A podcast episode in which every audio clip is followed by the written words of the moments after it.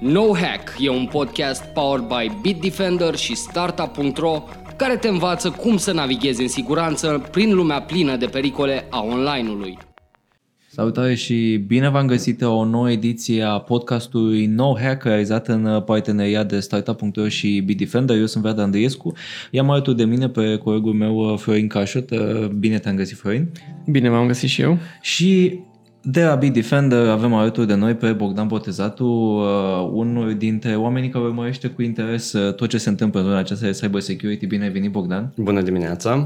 Pentru că suntem uh, spre final de an uh, și vrem să trecem în revistă ce s-a întâmplat în 2019, cu ce ne-am confruntat, uh, care au fost amenințările pentru uh, utilizatorii de dispozitive digitale de orice fel, fie că e vorba de desktop-uri, fie că e vorba de mobile, fie că e vorba de dispozitive Internet of Things, din ce în ce mai multe și Bogdan, uh, spune-ne tu la început uh, cum ai simțit anul acesta din punct de vedere cyber security? Wow, de unde să încep? Uh, da, vulnerabilitățile și problemele de securitate au fost uh, un light motiv al anului 2019. Uh, de fiecare dată când venim și vorbim despre partea de cyber security, ne pare rău, dar noi suntem oamenii care aducem vești proaste. Uh, în general spunem că în fiecare an uh, vedem o cantitate mai mare de amenințări informatice, o dezvoltare a complexității acestora și, nu în ultimul rând, un impact mai mare asupra oamenilor care sunt afectați de acestea. Anul 2019 a fost, în general, marcat în mod special de ransomware, tipul de uh, atac de care am tot povestit uh, de-a lungul acestui an în uh, campaniile NoHack uh, și care este foarte eficient pentru că uh, frustrează foarte mult utilizatorul. Practic, uh, atunci când suntem infectați de uh, un ransomware, informațiile noastre devin criptate în termeni cât mai plastici, aș zice că hackerii pur și simplu le amestecă ca pe o omletă, în așa fel încât respectivele informații să nu mai aibă niciun sens nici pentru noi, nici pentru calculator. Uh, singura soluție este să rulăm procesul invers, adică de la omleta aia să o separăm în așa fel încât să ajungem la ingredientele care o compun. Uh, acest proces se numește decriptare și costă foarte mulți bani. În medie, hackerii cer undeva în jur la 1600 de dolari pe calculator infectat iar uh, dacă avem ghinionul să avem un calculator de companie care cade prada acestei amenințări, costurile pot merge până undeva în jur de 10.000 de euro și mai mult. Uh, nu e de mirare că hackerii uh, de-a lungul anului 2019 au făcut peste 3 miliarde de dolari din șantajul utilizatorilor și bineînțeles atunci când ceva merge nu îl schimbi. Deci ransomware-ul a fost una dintre principalele amenințări încă din 2014 și va rămâne una dintre cele mai importante amenințări atâta vreme cât oamenii încep să plătească. Știu că în anii precedenți am, am auzit, am început să auzim din ce în ce mai mult de, de ransomware.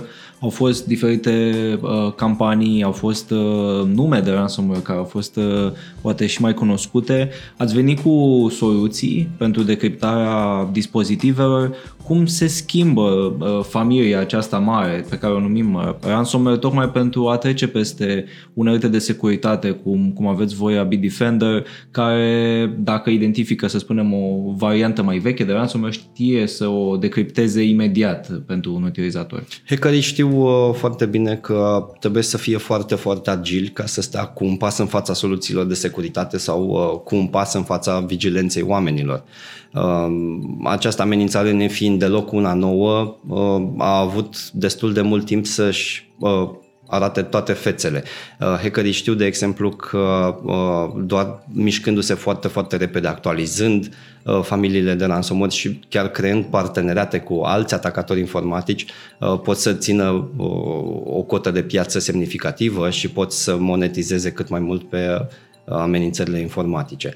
Partea bună este că și noi facem extrem de multe eforturi în uh, această direcție. Anul acesta a fost extrem, extrem de, uh, nu știu cum să zic, uh, rewarding pentru noi, pentru că Uh, pentru prima oară în uh, istorie am reușit să demantelăm un astfel de grup de atacatori informatici doar prin perseverență și prin educarea publicului. Uh, familia aceasta de ransomware pe care am tratat-o noi în principal se numește Gant Crab e operată cel mai probabil de undeva din fostul bloc sovietic și la un moment dat avea 50% cotă de piață. Deci una din două amenințări ransomware era operată de un singur grup de atacatori informatici.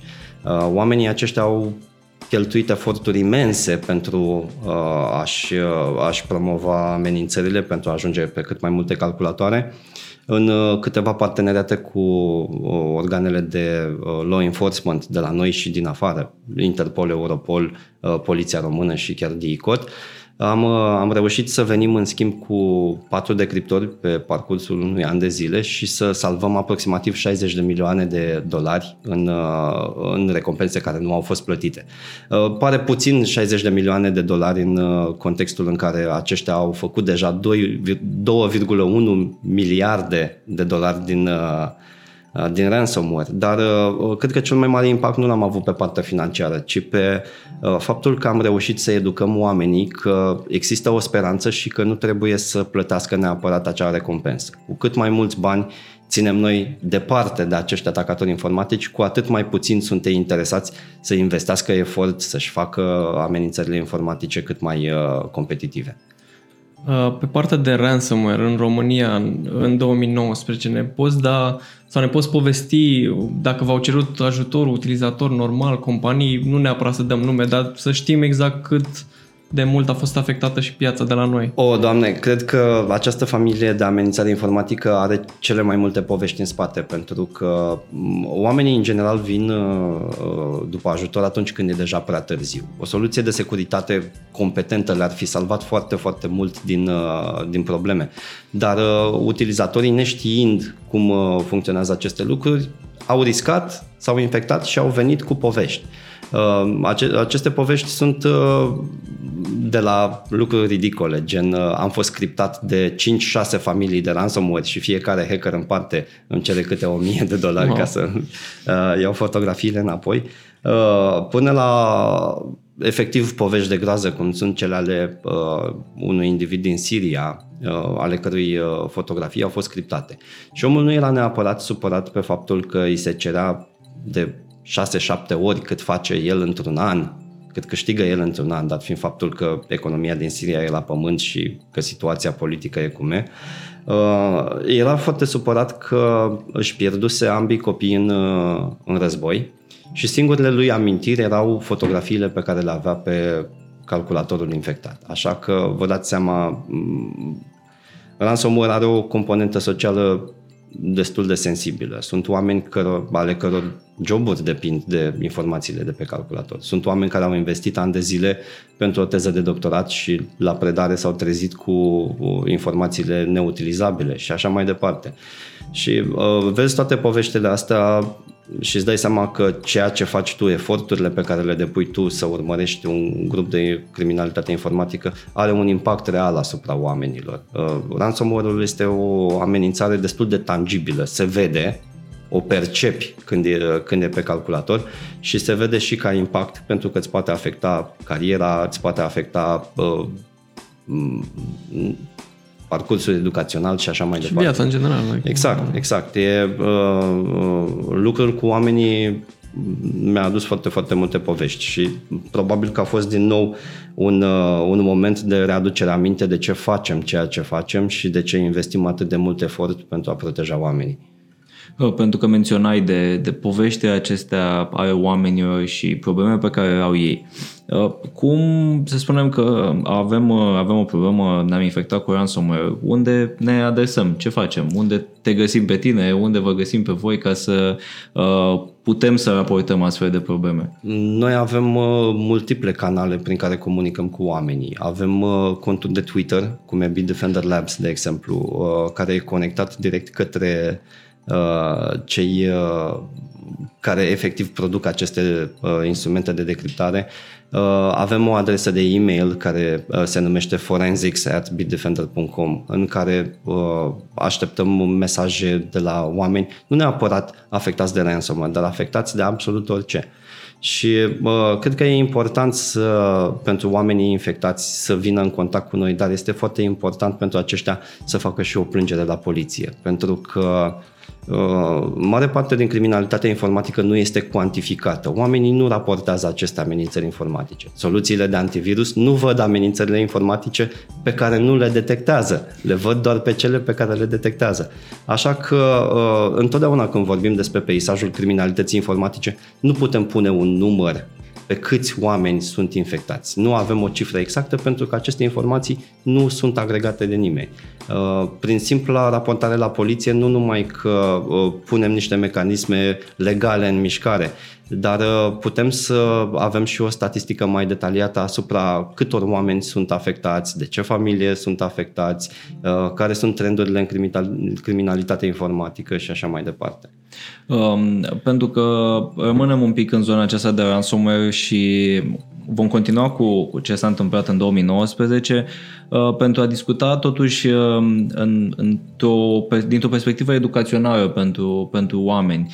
Um, în primul rând, de obicei, din, de unde iau oamenii, de unde se infectează cu, cu ransomware? E vorba de mail-uri de phishing, e vorba de social media, mesaje private pe care le primesc, cum ajung ei să, să fie infectați. Și cred că al doilea lucru pe care aș vrea să, să discutăm e dacă, din experiența voastră, cei care ajung să fie infectați, fie utilizatori, persoane fizice, fie companii, trag o învă- învățăminte din acest lucru și după aceea um, își îmbunătățesc metodele de apărare, fie vorba uh, de uh, folosirea unui, unui, uh, unui uh, sistem de securitate, for, uh, fie vorba de poate inclusiv folosirea unor software legitime, nu piratate, așa cum se mai întâmplă. Cred că ai intuit foarte bine uh, ce urmează să spun. Majoritatea utilizatorilor care se infectează și care vin uh, uh, după sprijin tehnic la noi uh, iau aceste amenințări informatice uh, de pe uh, site-uri care promovează crecuri.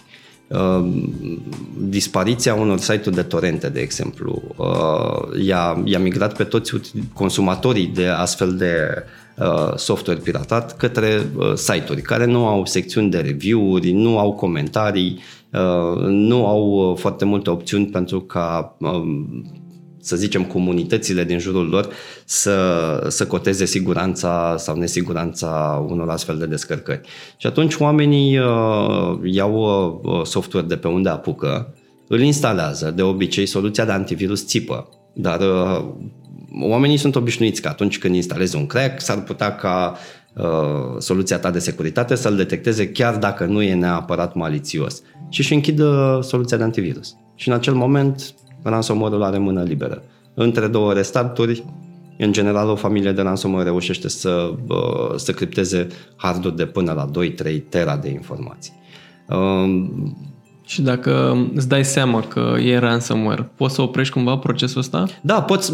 Practic, prima dată când îți dai seama că rulează o aplicație ransomware pe calculatorul tău, ar trebui să-l scoți rapid din priză, uh-huh. să-l pornești în safe mode și să încerci o scanare de urgență cu o soluție de antivirus.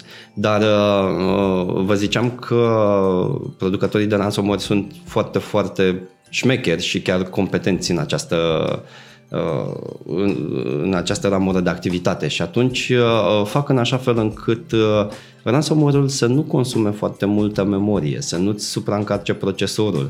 Uh, văzuserăm zilele trecute niște amenințări informatice, mineri de monedă digitală, de exemplu, uh, care uh, își puneau activitatea pe pauză atunci când deschideai aplicația Steam, pentru că știa că cel mai probabil o să începi să joci și atunci vei simți un impact de performanță și îți vei da seama că uh, ceva e, e ceva în neregulă cu calculatorul tău. Așa că pentru a detecta pentru a evita detecția uh, atunci când uh, criptează sau când minează criptomonedă, uh, majoritatea aplicațiilor malware uh, sunt, sunt foarte nu știu cum să zic, uh, sunt, uh, sunt extrem de mindful cu ceea ce avem pe calculator. Rulează uh, într-un singur fir de execuție, e foarte atentă să nu ridice uh, utilizarea procesorului sau a memoriei și așa mai departe. Cu cât stă mai mult uh, uh, îngropată pe calculator, cu atât va reuși să cripteze mai mult și va cauza mai multe pagube. Ar trebui să, să menționăm, pentru că ai, ai spus de uh, valoarea um, datelor pe care, pe care ați reușit să le salvați. Uh, mă uitam pe, pe niște cifre și, de exemplu, de criptorul GunCrab pe care ați, ați dezvoltat a avut peste 700.000 de, de download-uri, ceea ce înseamnă și după aceea a ajutat 36.871 de, de criptări realizate, realizate cu succes. Uh, menționai, de, menționai de suma salvată, uh, undeva 37 de milioane de dolari economisiți. Actualizare, 60 de milioane. 60 de milioane. Deci uh, uh, în fiecare zi uh, ajută, ajută victimele uh, care au fost infectate cu, cu ransomware.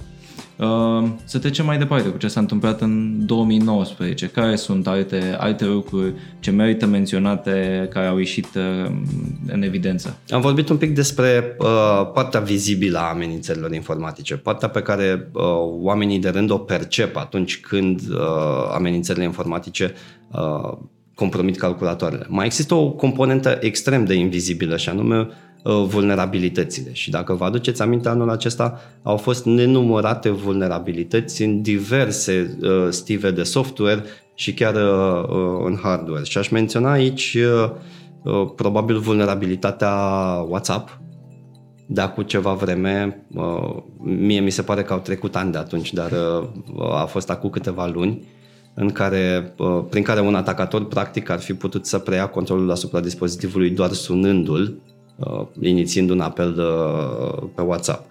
Uh, lucrurile astea țin de sfera vulnerabilităților și pentru un, un om obișnuit e foarte dificil să-ți dai seama ce e o vulnerabilitate, așa că o să încerc să-i fac o scurtă introducere. Știți că tot codul din lume e scris de oameni, în mare parte, și uh, orice programator mai face greșeli. Uneori nu se gândește în mod particular la o, o, utilizare, o utilizare pe care un consumator de software i-ar putea da acestei aplicații.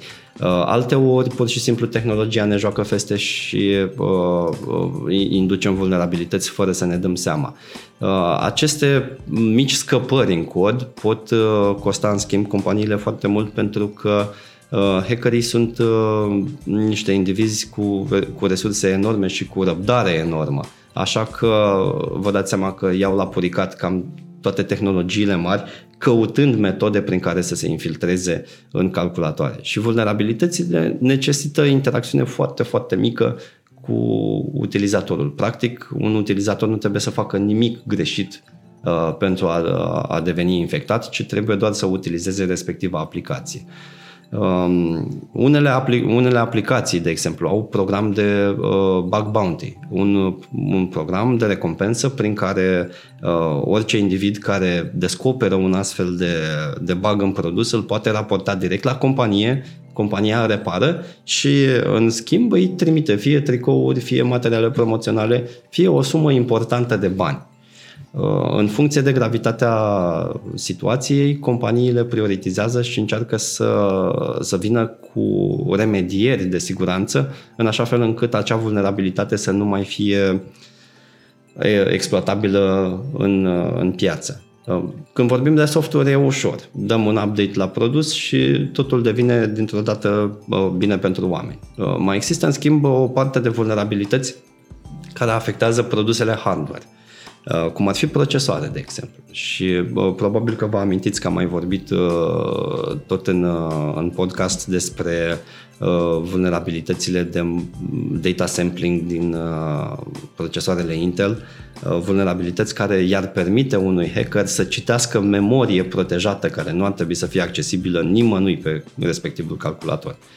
Aceste vulnerabilități sunt, din păcate, extrem, extrem de greu de remediat și, în general, pentru a face lucrurile să reintre normal, ar trebui să mergem la supermarket să cumpărăm un nou procesor sau o nouă componentă hardware, să o instalăm pe calculator și să aruncăm vechea componentă, ceea ce, evident, nu se întâmplă niciodată, pentru că induce costuri mari.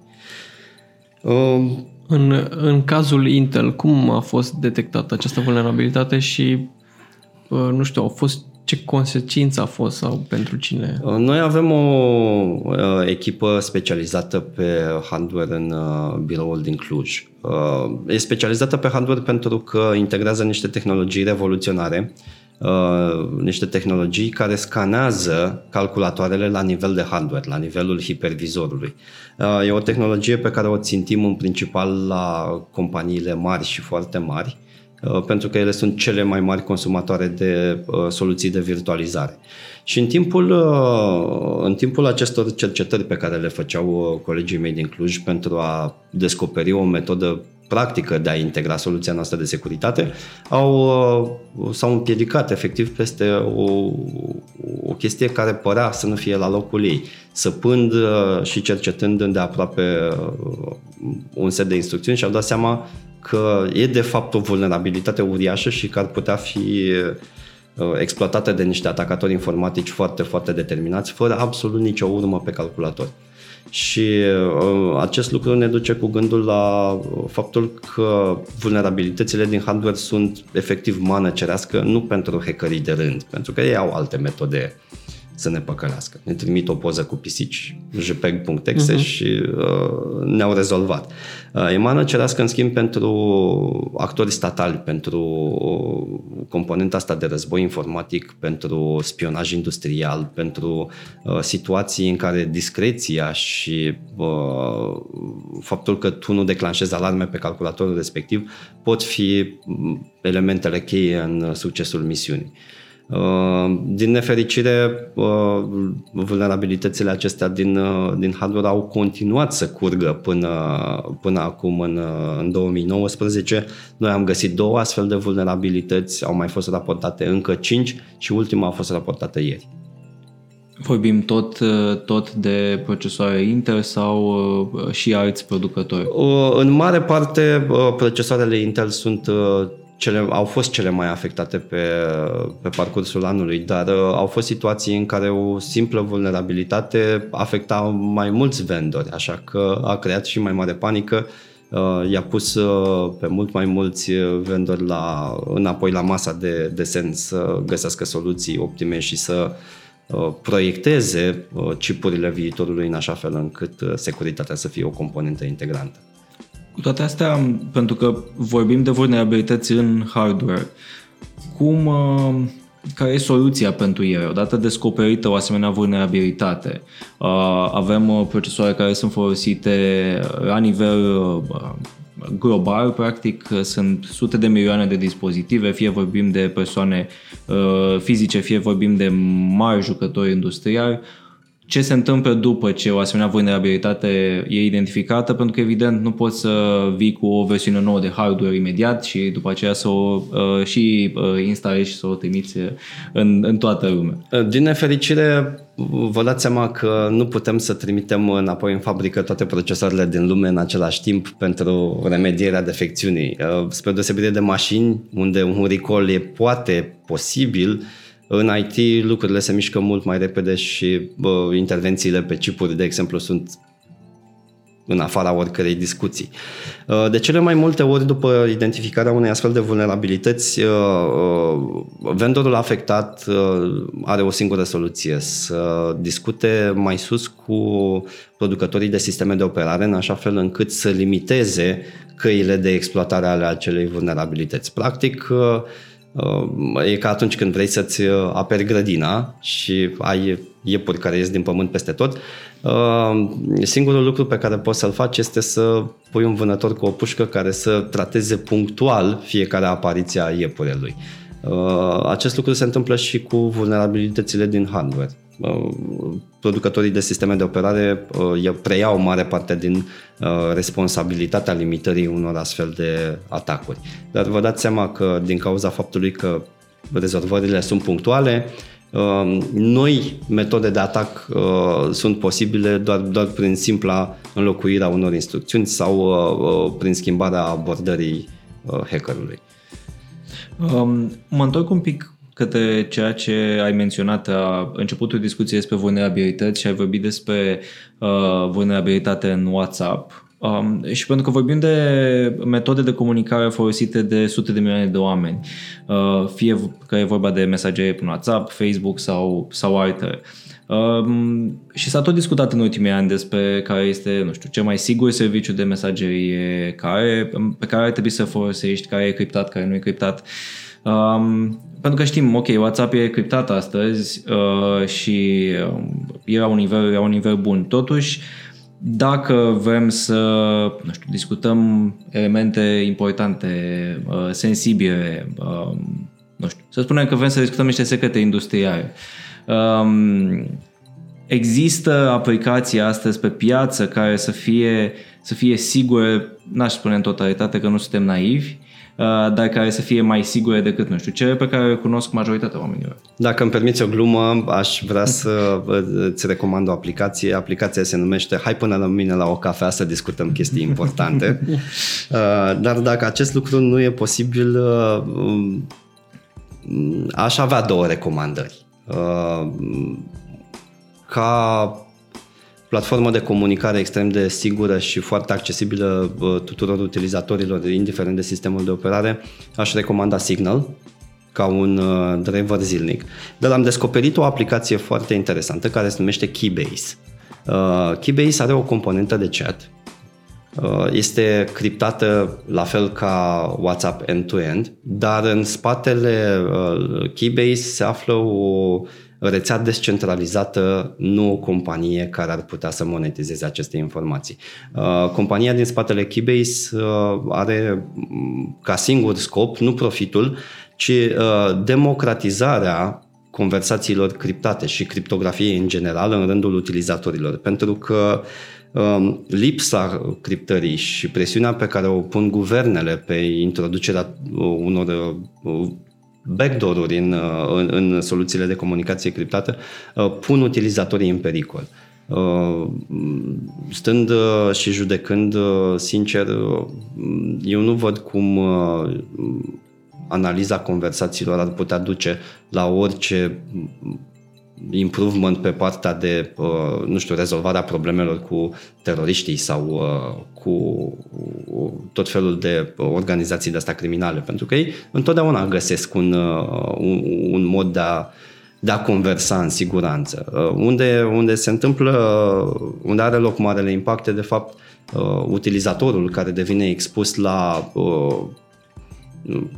o formă sau alta de spionaj. Și dacă un guvern poate să facă acest lucru, cu siguranță că și uh, hackerii de rând vor învăța cum să, cum să exploateze vulnerabilitățile introduse voluntar în, uh, în aplicații comerciale. Așa că mie mi s-a părut foarte salutară această inițiativă în care utilizatorul de rând este îndemnat să folosească criptografie, să-și protejeze informațiile, să-și protejeze intimitatea și nu în ultimul rând să înțeleagă într-un fel sau altul că datele lui sunt valoroase indiferent de cum le percepe el. Uh, chestia asta face parte dintr-o conversație un pic mai amplă și cred, cred că ne duce la următorul punct pe care îl aveam eu în, uh, în discuție, uh, partea de privacy și uh, felul în care noi tratăm intimitatea personală, uh, modul discreționar în care uneori suntem tentați să aruncăm cu informațiile noastre peste tot doar pentru uh, niște ratinguri, niște steluțe, niște, uh, niște beneficii virtuale care nu ne ajută cu nimic. Uh, mă uitam zilele trecute, de exemplu, că noi suntem o generație extrem de fericită. Uh, căutam fotografii vechi cu mine, de exemplu, și singurul loc în care puteam să le găsesc au fost uh, albumele pe care părinții mei le-au ținut până acum uh, cu fotografii printate, cu uh, sepia, cu tehnica alb-negru din anii 80 și așa mai departe. Și mă uit la uh, generația copilului meu, de exemplu, care are o identitate online încă de la naștere. În prima zi, în primele minute de viață, uh, internetul are o fotografie cu, cu acesta și uh, fotografia aia poate nu-i face rău imediat, dar pe parcursul vieții copilul acela va aduna atâtea informații uh, care sunt publice pe internet despre el, încât cineva i-ar putea reconstrui uh, personalitatea lui, experiențele lui, uh, felul în care interacționează cu lumea, doar prin simpla analiza informațiilor care sunt disponibile în acel moment uh, pe internet. Menționai de, menționai de faptul că identitatea digitală în momentul de față pornește practic din prima zi. Um, dacă ar fi, pentru că vreau să îmbinăm informație și uh, zona aceasta educațională, dacă ar fi să dai un sfat celor care, părinților de astăzi, îi spune să fie mai atenți cu ceea ce publică pe, pe internet, cu copilul lor, um, cum ar trebui, pentru că evident fiecare părinte vrea să se mândrească, uite ce frumos e bebelușul, uite ce frumos stă pe canapea, um, merge pentru prima dată, joacă fotbal, e campion la tenis la 5 ani. Cum ar trebui să... Ca părinte îți spun că uh, aceste tentații sunt permanent în mintea părintelui, pentru că na, e normal, uite, să-i arăți lumii, uite ce am făcut. Dar uh, avem două abordări aici. Abordarea moderată, în care uh, părintele își pune din când în când o fotografie cu copilul sau uh, își actualizează un status cu ceva informații despre copil. Și există modul agresiv în care efectiv viața copilului e documentată pas cu pas uh, Uh, lucru care te duce cu gândul la efectiv The Truman Show, dacă ai văzut filmul. Mm-hmm. Uh, viața unui om expusă pas cu pas, check-in-uri, unde a fost, ce a făcut, ce a mâncat la grădiniță. Cu cât mai multe informații îți uh, oferi pe internet, cu atât mai bine uh, o persoană interesată ar putea să-ți portretizeze viața, să-ți, uh, să-ți afle uh, informații pe care ai vrea să le păstrezi poate pentru tine. Uh, vă dau un exemplu care s-a întâmplat în uh, undeva în jumătatea, în prima jumătate a anului 2019. Uh, există un individ care colecționa Bitcoin. Colecționa Bitcoin de o bucată de vreme. Avea aproximativ 150.000 de dolari în, în valoarea Bitcoinului la momentul respectiv. Uh, și într-una din zile află că printr-o breșă de securitate i s-a expus uh, numărul de telefon. O breșă de securitate la un serviciu la, cu care el își, uh, uh, își făcuse un cont undeva pe internet. Respectivul serviciu fusese spart, hackerii au tras uh, uh, informații precum nume, prenume, adresă de e-mail și numărul de telefon asociat. Uh, l-au, uh, uh, au postat aceste informații pe internetul ascuns, cum îi zicem noi, pe dark web, Uh, de acolo, uh, cineva l-a, a preluat uh, respectiva informație și a dat seama că omul era influencer în zona de Bitcoin și că făcea videouri și a zis, opa, omul acesta s-ar putea să aibă un cont pe un exchange, pe o casă de schimburi de Bitcoin, înregistrat cu adresa asta de e-mail și cu al doilea factor de autentificare, telefonul uh, atașat. A încercat, surpriză, i-a mers, Uh, dar avea o problemă cu al doilea factor de autentificare, că nu putea să primească SMS-ul cu parola aia unică uh, pe care majoritatea serviciilor ți-o solicită atunci când uh, folosești un dispozitiv nou. Dar oamenii au fost foarte industrioși și au zis cu siguranță vom scoate mulți bani de aici au uh, mers la furnizorul de servicii de telefonie al uh, acestei victime și au rugat-o să-i porteze SIM-ul. Salut, sunt uh, cu tare, îmi pare rău, SIM-ul meu nu mai merge, mă puteți ajuta cu uh, un SIM nou, am deja un uh, prepay la dumneavoastră, dacă îmi puteți muta numărul, e perfect.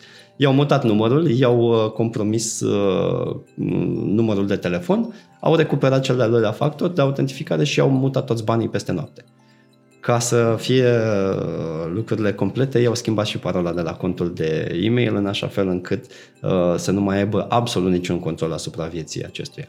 De asta zic că e foarte important să vedem câte informații dăm despre noi uh, într-un, uh, în, într-un proces de sign-up cu un serviciu, pentru că informațiile respective, când ne uităm la ele, poate că nu valorează mult, dar informațiile alea, plus alte informații pe care le dăm, plus alte informații pe care le pierdem, plus ceva public de la noi, poate să, poate să ne dezvăluie o imagine completă a identității noastre și poate ajuta pe hacker enorm de mult. Uh, rămânând în zona asta de consumer și de privacy, anul ăsta, dacă nu mă înșel, a fost și nebunia aia cu FaceApp, cu îmbătrânirea oamenilor. Uh, nu știu dacă poți să-mi spui, a fost acolo un pericol pentru cei care au făcut asta? Ar trebui să mai facă lucrurile de genul ăsta sau nu? Uh, un pericol real nu o să știm dacă a fost, dar uh, uh, aș zice că ar trebui să fim foarte atenți cu astfel de aplicații, pentru că uh, în, în general, uh, aplicațiile astea de tip joc, hai să-ți arăt cum arată horoscopul tău, hai să văd uh, ce personaj din filme ești, uh, trag foarte multe informații despre noi din rețelele sociale și asta este, este și tot scopul. Uh, e o tactică pe care uh, companiile mari de advertising o folosesc. Cumpără informații de bază despre utilizatori, apoi le completează uh, prin diverse aplicații pe care le fac disponibile pe rețele sociale. Practic ei știu că tu ești bărbat, ai 35 de ani, locuiești în București și uh, ești un uh, individ cu preocupări tehnice, dar ar vrea să afle mai multe despre tine. De exemplu, care este istoricul tău de cumpărare, uh, care este profilul tău psihologic și așa mai departe. Și atunci, uh, uh, prin, uh, prin reclama pe care ți-o afișează, te trimit către o astfel de aplicație. Respectiva aplicație, în momentul în care uh, o folosești, are nevoie de acces la contul tău de rețea socială sau, mă rog, uh, orice alt cont uh, cu care te autentifici tu pe internet. Și de acolo, compania de advertising poate să tragă tot istoricul tău, de exemplu, în așa fel încât să-ți arate o imagine completă a vieții tale. Și tot în zona asta de autentificare facială, amprente, sunt mai sigure decât parolele, da, nu. Ce s-a întâmplat în 2019 au fost uh, mari probleme, știu că și Google a lansat acum un telefon recent și mergea deblocat cu ochii închiși, de exemplu. În general, autentificarea biometrică e oarecum uh, uh, tricky în momentul de față, pentru că au fost uh, nenumărate demonstrații prin care uh, indivizi uh, au deblocat uh, telefoanele fie cu uh, lăbuța unei pisici, fie cu cotul, fie cu o amprentă luată de pe cană cu un scotch, de exemplu. Mai există situații în care spionul nu se află în, în, într-o companie sau în afară, ci chiar în casă. Și atunci, în timp ce dormi, poate avea acces la uh, telefonul tău. Și chestia asta uh, pare amuzantă și oarecum uh, ridicolă, dar uh, aș atrage atenția asupra faptului că în 2019 am văzut uh, extrem de mult stalkerware care este un tip special de spyware. E un spyware folosit în, uh, în, în general conectat cu violența domestică și abuzul. Uh, uh, indivizi care împart o casă, de exemplu, care se spionează între ei, care își, uh, își instalează efectiv malware pe calculatorul, pe calculatorul sau pe laptopul celuilalt sau pe telefonul mobil mai, uh, mai ales pentru a primi acces la mesaje, la conversații uh, private, la uh, istoricul de locație și așa mai departe. Uh, e un trend îngrijorător. Noi am, uh, am început să detectăm acest lucru încă din 2012, cred, dar anul acesta a izbucnit uh, au izbucnit foarte multe scandaluri pe, pe tema aceasta. Deci eu aș zice mare atenție la autentificarea biometrică pentru că uneori poți fi chiar tu cel care deblochează telefonul în timp ce dormi. O prefer însă în anumite circunstanțe. De exemplu, suntem în metrou, metroul e aglomerat, vreau să schimb uh, muzica sau vreau să citesc ceva pe internet. N-aș vrea ca toată lumea să-mi vadă patternul de deblocare sau uh, pinul pe care îl folosesc. Așa că în, uh, în situațiile de genul acesta, autentificarea biometrică e de fapt o chestie care mă ajută să-mi păstrez intimitatea, nu să mi-o, să, să mi-o expun. Menționai de expunerea datelor personale și de numărul de telefon, de exemplu.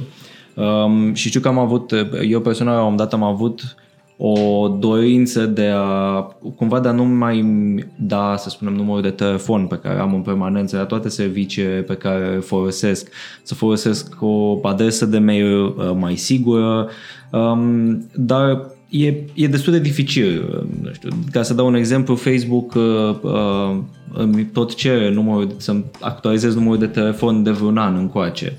Uh, iar eu nu vreau să fac asta. Momentan uh, pot să-l folosesc uh, și merg mai departe. Cu toate astea, cum negociem această dorință a serviciilor um, sociale pe care le folosim în fiecare zi, legitime, um, de a avea date acea, acestea. Pentru că de multe ori se spune, ok, introdus un număr de telefon pentru a avea, nu știu, dublă autentificare mai târziu, a primi un SMS, uh, vrem acces la, uh, nu știu, uh, microfonul telefonului pentru că trebuie să dai mesaj audio. Există o motivație de ce mai multe ori în spatele fiecărei cereri de tipul ăsta. Motivația e în principal uh, uh, departamentul de business intelligence al uh, companiei respective. Uh, acum câțiva ani a apărut nebunia asta cu big data. Toată lumea voia cât mai multe informații pe care să le agrege, uh, pe care uh, apoi să le lase la procesat într-un algoritm de inteligență artificială ca să extragă uh, cât mai multe caracteristici despre clienți. Cu cât îți cunoști mai bine clienții, cu atât poți să păstrezi o relație mai bună cu ei și să-ți îmbunătățești veniturile recurente. Da? Dar s-a schimbat ceva în schimb. În ultima vreme, serviciile care ne cer informații nu o fac ca să uh, ne ajute pe noi într-un proces de cumpărare, ci uh, o fac pentru că informațiile pe care le uh, oferim noi sunt efectiv produsul lor. Uh, rețelele sociale nu trăiesc din uh, vândut uh, bunuri de larg uz sau uh, Uh, echipamente, ci uh, trăiesc din vândut informațiile personale într-un mod mai mult sau mai puțin uh, agregat și intruziv rețelelor de advertising sau partenerilor. Deci eu înțeleg că rețeaua X ar vrea să, să-mi afle numărul de telefon pentru a mă ajuta să folosesc al doilea factor de autentificare, dar ce ar fi să nu-l dăm? Există soluții de autentificare în doi pași la îndemâna oricărui individ printr-o simplă aplicație de telefon. Uh, putem folosi un, uh, o aplicație de autentificare pe telefon care să ne genereze coduri automat independent de numărul nostru de telefon. Și asta ar trebui să fie uh, metoda corectă prin care se implementează al doilea factor. Uh, îți dai numărul de telefon unei uh, companii, cu siguranță la un moment dat îți va trimite mesaje spam uh, comerciale. O soluție, ar fi, o soluție ar fi cumva un al doilea SIM pe care să-l folosești doar pentru anumite, nu știu, servicii pe care... Uite, de exemplu, simul principal îl folosești pentru serviciile financiare sau cea mai tu important și celălalt pentru altele. Uh, e complicat. Ar complica foarte mult uh, lucrurile. Ar trebui să avem un telefon cu dual SIM sau uh, chiar două telefoane Uh, la un moment dat, cu siguranță, dacă ni se compromite uh, un al doilea SIM, ca și cum am reutilizat aceeași parolă peste tot, pentru că hackerul ar avea acces la să zicem, jumătate din serviciile neimportante. Dar uh-huh. cum prioritizăm respectivele servicii? Uh, e banking-ul mai important decât adresa de e-mail? Eu zic că nu, că sunt legate într-un fel sau altul. Da. E destul de complicat. Eu aș recomanda cu mare căldură tuturor companiilor mari care își respectă clienții să ofere autentificare în doi pași, nu prin SMS, ci printr-o aplicație de autentificare, cum e Google Authenticator, de exemplu. Mm, ca să explicăm cum funcționează, practic dacă astăzi mă autentific pe un nou telefon Uh, cu Android și vreau să-mi activez cu adresa mea de e-mail, mi se deschide pe celălalt telefon sau unde am deschis contul Google un, uh, o pagină în care trebuie să apăs o cifră în principiu uh, pe care o văd pe ambele, pe ambele ecrane. Bob, spre final, pentru că ne apropiem, ne apropiem de finalul podcastului, ne, ne apropiem și de finalul anului, dacă ai putea să, pe lângă ceea ce ai menționat până acum, dacă ai putea să dai câteva sfaturi celor care ne ascultă în momentul de față pentru pentru a fi mai protejați până la urmă. O, cu siguranță. Uh, putem face foarte multe lucruri uh, pentru, pentru a ne proteja. Aș începe cu chestiile evidente și chestiile evidente sunt uh, necesitatea unei soluții de securitate pe absolut orice dispozitiv care îl suportă. În general, suntem tentați să zicem pas pentru că de ce să plătim o sumă de bani când noi știm ce facem pe internet. Așa e, unii oameni sunt, sunt specialiști, știu să se protejeze, dar nu te poți proteja de o vulnerabilitate pe care nu o cunoști. Și exemple au tot fost cu duiumul anul acesta. Aș recomanda o soluție de securitate pentru început gratuită dacă, dacă nu suntem dispuși să plătim. Pentru că cu siguranță ne va descărca foarte mult din sarcinile noastre administrative. Nu mai trebuie să fim în permanentă alertă uh, pentru că știm că avem o soluție de securitate care stă în umbră și care ne-ar putea uh, bloca stagiile incipiente ale unui atac. Doi la mână, um, aș vrea să vorbim puțin despre un aspect pe care l-am pierdut în conversația asta. Um, în fiecare an, casa inteligentă devine din ce în ce mai mare. Adunăm din ce în ce mai multe dispozitive și Uh, atenție, vine Crăciunul. Cel mai probabil uh, cu toții o să primim un, un, un întrerupător, un bec, o chestie interesantă pe care să o punem în uh, setup-ul casei noastre. Majoritatea acestor dispozitive vin cu vulnerabilități la pachet și uh, departamentul, uh, acel departament din Cluj de care îți povesteam, uh, are o divizie care se ocupă de uh, analiza vulnerabilităților din uh, dispozitivele conectate la internet. Uh, anul acesta am publicat, cred că vreo 50 de uh, vulnerabilități și mai avem încă vreo 50 pe care nu o să le putem publica până la sfârșitul anului. Um, pentru oamenii de acasă, uh, un minimum de efort ar fi să-și uh, uh, creeze o rețea guest pentru dispozitivele conectate la internet care sunt IoT-uri. Uh, și să mute toate dispozitivele din IoT în rețeaua guest, în așa fel încât dacă orice dispozitiv e compromis, să nu aibă acces la rețeaua noastră principală, la uh, informațiile pe care le avem, de exemplu, pe un network attached storage sau pe un share de pe uh, desktopul familiei. Uh, nu în ultimul rând, uh, aș vrea să uh, readuc în discuție componenta de privacy. Uh, rezoluția mea pe anul 2020 este să încep să-mi fac curat în uh, lucrurile pe care le postez pe internet. Am, uh, anul acesta am fost la dezintoxicarea de rețele sociale, anul viitor o să încerc să uh, mă îndepărtez de serviciile care agregă foarte multe informații despre mine cu scop comercial. Poate n-ar trebui să avem toate ouăle în, în același coș, poate ar trebui să ne ținem informațiile financiare uh, departe de motorul de căutare, uh, e-mailul să ne-l ținem pe un alt furnizor și tot așa, pentru că cu cât mai multe informații știe un singur vendor despre noi, uh, cu atât mai bine putem fi profilați și cu atât mai mare este riscul de a pierde absolut toate informațiile noastre atunci când un vendor este afectat de o breșă de securitate. Dar ce faci cu sneaker și aia pe care ți recomandă o reclamă special pentru tine și e destinul care vine atunci? Complicat de spus. E complicat. Țineți-vă un ochi pe identitatea voastră digitală. Dacă nu aveți o soluție care să monitorizeze felul în care apăreți voi pe internet, puneți-vă o alertă în Google pe nume Uh, puneți-vă o alertă pentru că uh, de fiecare dată când ceva informație devine publică despre voi, ar trebui să știți cum sunteți reprezentați pe internet, uh, ce anume conține respectiva informație despre voi, dacă e o breșă de securitate, o să știți ce anume a fost expus despre voi și așa mai departe. Vă dă timp să interveniți, să vă anulați cardurile, să vă schimbați parolele sau să terminați accesul unor aplicații la serviciul expus.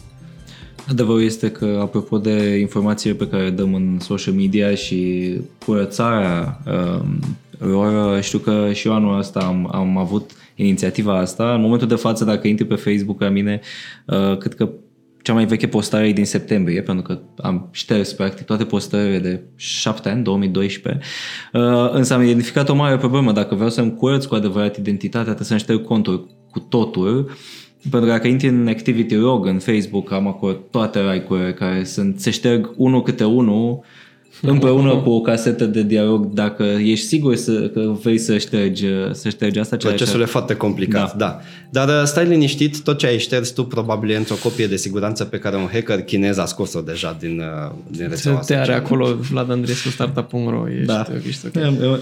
Asta e. Uh, Bob, Florin, vă mulțumesc tare mult pentru, Mulțumim și noi. pentru discuție. Uh, pentru cei care ne-au ascultat și au ajuns uh, până la capăt, în principiu toate informațiile pe care Bob a menționat, uh, produse pe care uh, vi le-a recomandat, uh, vor fi în descrierea acestui podcast, indiferent unde ascultați, uh, cu link-uri, de asemenea vor fi și în articolul dedicat de pe startup.ro Vă recomand să urmăriți, dacă nu ați făcut-o până acum, și celelalte podcasturi și episoade video din seria No Hack, pe care am desfășurat-o anul acesta împreună cu Bitdefender tot anul, o serie în care am încercat să vorbim despre cele mai mari amenințări uh, informatice, să facem uh, educație, să fim un pic mai atenți la date noastre. Și pentru că vin sărbători, sper să fiți uh, cumpătați atât offline cât și online și să nu, să nu vă entuziasmați prea tare și să faceți lucruri greșite online. Vă mulțumesc tare mult! No Hack e un podcast powered by Bitdefender și Startup.ro care te învață cum să navighezi în siguranță prin lumea plină de pericole a online-ului.